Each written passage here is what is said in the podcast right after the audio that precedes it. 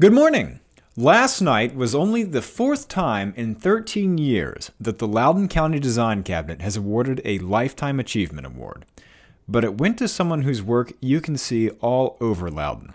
For Wednesday, June 7th, it's your Loudoun Now Morning Minute.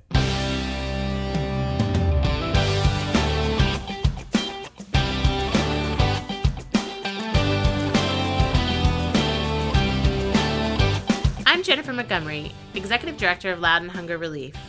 Loudoun Hunger Relief, formerly Loudoun Interfaith Relief, is the largest food pantry in Loudoun County. Last year, LHR provided 1.2 million pounds of food to more than 11,000 Loudoun residents. 40% of the people we serve are children. LHR distributes food to families six days a week, year round. For more information, if you need assistance, or if you would like to donate and help your neighbors in need, please visit our website, loudounhunger.org.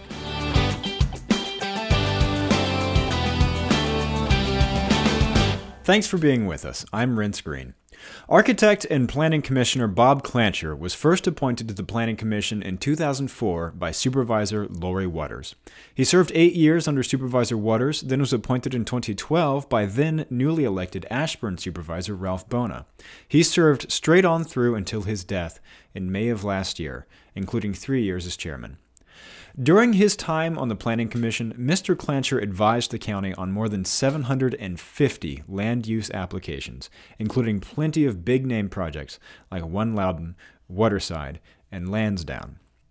Last night, Mr. Klancher was awarded the Loudoun County Design Cabinet's highest honor, the Signatures of Loudoun Lifetime Achievement Award. In 13 years of the Signatures of Loudoun Awards, this is only the fourth time they've given out a Lifetime Achievement Award. Go to loudounnow.com slash morning minute to check out the whole story, including what Supervisor Buona and Klancher's wife, Janet, had to say. If you were curious, by the way, the rest of the winners in this year's Signatures of Loudoun Design Excellence program are in that story on our website, along with pictures of some of those award winning designs. In other news, Loudoun's agricultural leaders are launching the new Ag School, a tuition free certificate program that will give hands on training in everything from horticulture to hospitality. They say one of the ways to protect Loudoun's thousands of acres of farmland is to raise up the next generation of farmers. Loudoun's agriculture economy includes 1,400 farms and rural businesses, everything from wineries and breweries to livestock to Christmas trees and alpacas. The new Ag School is the brainchild of Doug Fabbioli, the owner of Fabbioli Cellars. The school's new board developed a curriculum that balances theory and hands on skills. It's also in both English and Spanish. To start, the school has six mentors who will go through training in partnership with the Virginia Cooperative Extension. 100 Women Strong awarded the new Ag School a $9,000 grant to get it off the ground. Check out loudounnow.com for the whole story on the new Ag School. Former Secretary of State Madeleine Albright was the keynote speaker at the 70th anniversary celebration of the Marshall Plan on Monday. The Marshall Plan was an ambitious plan to rebuild Europe after World War II, laid out by George C. Marshall, and it gave Secretary Albright cause to reflect on American leadership in the world. She's the daughter of a Czechoslovakian diplomat back when there was such a thing as a Czechoslovakian diplomat, and she was still living in Europe in the early months of the Marshall Plan and saw its impacts firsthand. But since then, she says she has seen a change in American diplomacy. To quote, I had every reason to believe the world would continue to move toward a stronger and more cooperative international system to the benefit of America's security and prosperity, that George Marshall's legacy was in command. It appears now that we were too optimistic. End quote. Secretary Albright said she did not want to make the speech partisan, but said that the United States cannot isolate itself from the global community. She avoided talking about this, but without putting words into Secretary Albright's mouth. It's worth noting that President Donald Trump has recently declared his intent to leave the Paris Climate Accord and has sent shockwaves through many of the country's oldest and most important alliances, like NATO. And now for something completely different, both Old Ox Brewery and Lost Rhino Brewing Company have won first place honors for the second year running in the Virginia Craft Beer Cup. Lost Rhino won first place in the Czech lager category for one of its signature beers, Rhino Chasers Pilsner. Old Ox took home first place in the American Porter and Stout category for its Black Ox Rye Porter, which also won second place in Best of Show. And Crooked Run took home a second place award in the Dark British Ale category for its Dulce de Leche Imperial Stout. I have had all of these beers, and I can attest that they are all completely deserving of these awards. This year, by the way, the judges at the Craft Beer Cup tasted 356 beers in 24 categories. Loudoun breweries tend to be well represented at these awards.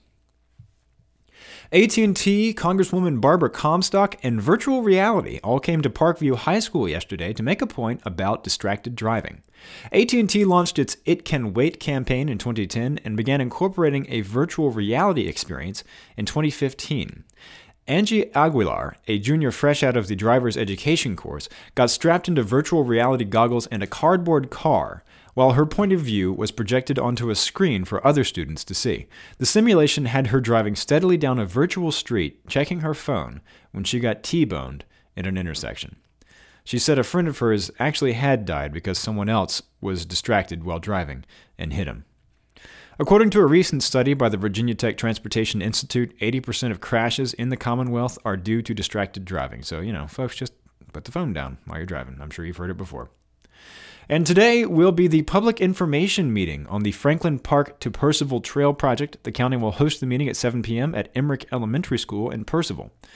The trail, which is just over a mile long, will run from Franklin Park to the vicinity of West Main Street and South 32nd Street in Purcellville. The county plans to start working on the trail in fiscal year 2022. Get the full story on all these stories over at loudounnow.com. On today's calendar, the National Sporting Library and Museum in Middleburg is holding an exhibition on the works of sporting artist Andre Pater. It's called A Matter of Light, and it's $10 to get in from 10 a.m. to 5 p.m. Yes, this should probably sound familiar. Yesterday, I read the wrong day's calendar because I am probably the world's smartest dude. All the news on this podcast is absolutely correct. The calendar, I cannot overemphasize the value of checking GetOutLoudoun Anyway, Jason Massey will be playing at the Plaza at One Loudoun for Acoustic Wednesdays starting at 6 p.m. Admission is free. And Jay Powell will take the stage at Spanky's Shenanigans in Leesburg at 11 p.m. Get the details on these events and check out the rest of the events calendar, the correct events calendar, at getoutloudoun.com. Okay, have a great day.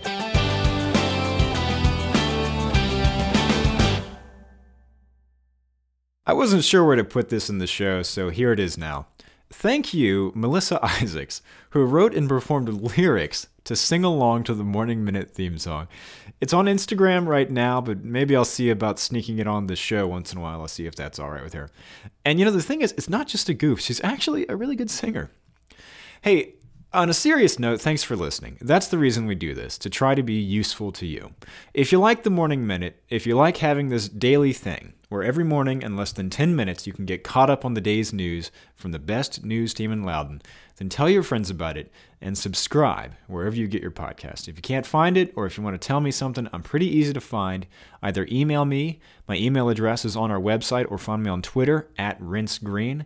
That's at R E N S S Green with an E. And again, like I said, thank you.